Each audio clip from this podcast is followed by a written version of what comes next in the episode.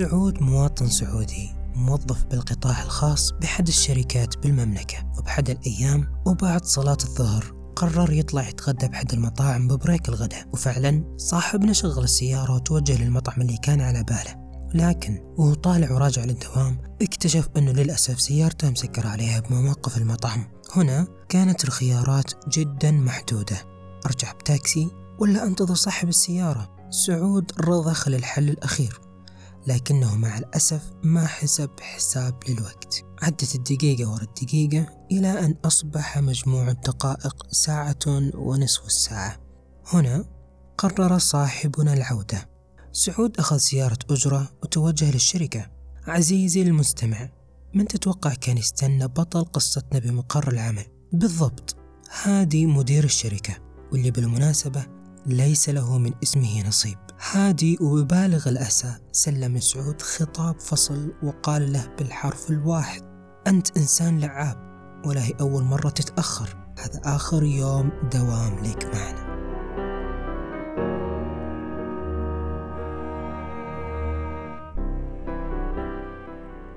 سعود لملم أوراقه والألم اكتسى وجهه العابس الحزين.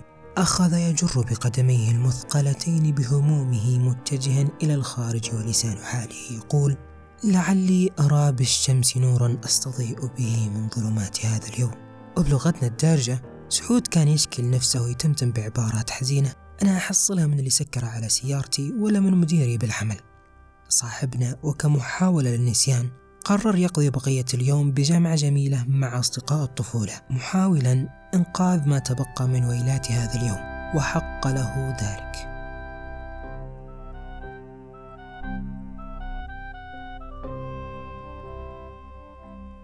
أحد النقاشات اللي دارت باللقاء واللي ابتدأ بسؤال عابر من منكم شاف مقطع ساحرة الرياض اللي صار ترند بتويتر؟ هنا وكأي موضوع من هذا القبيل من القضايا الاجتماعية وقضايا الرأي العام تجد تباين كبير بين آراء أفراد المجتمع. وبهذا الموضوع تحديدا كان النقاش يتمحور تحت مجموعة من الآراء فمنهم من نعتها بالسحر. على العكس تماما كان هناك عدد لا بأس به ضد هذا الرأي. أصحاب الرأي الأول كانت لهم حجج ونظريات وأصحاب الرأي الثاني كانت أيضا لهم حجج ونظريات بنيت عليها آراءهم بالمقابل نجد أن تصويرها ونشر المقطع ببرامج التواصل الاجتماعي كان له مؤيدين ومعارضين وهلم جرا. عزيزي المستمع إذا أنت سعود أو صارت لك حد المواقف الثلاث بحياتك اليومية تأكد أنك وصلت للمكان الصحيح. بودكاست قانون معني بوضع النقاط على الحروف من منظور قانوني بحت على سبيل المثال ما هو الإجراء القانوني الأمثل جراء مخالفة نظام المرور ولائحته التنفيذية بالوقوف بالأماكن الممنوعة؟ هل الفصل الواقع لصاحبنا سعود مشروع أم يكيف كفصل تعسفي؟ وإن كانت الإجابة بالأخيرة فكم سيستلم سعود أجر نهاية خدمة إن كان قد عمل بالشركة لسبع سنوات وستة أشهر براتب وقدره سبعة عشر ألف ريال ما هي الأعمال التي تصنف تحت طائلة السحر؟ وكيف تثبت جريمة السحر؟ وما هي عقوبة هذه الجريمة بالمملكة العربية السعودية؟ ومتى يحفظ الاتهام بالنيابة العامة؟ ومتى يبرأ المتهم بمجلس القضاء بمثل هذه الجرائم؟ بالمناسبة ستجد إجابة على جميع هذه التساؤلات بوصف الحلقة بصورة مختصرة جدا جدا جدا.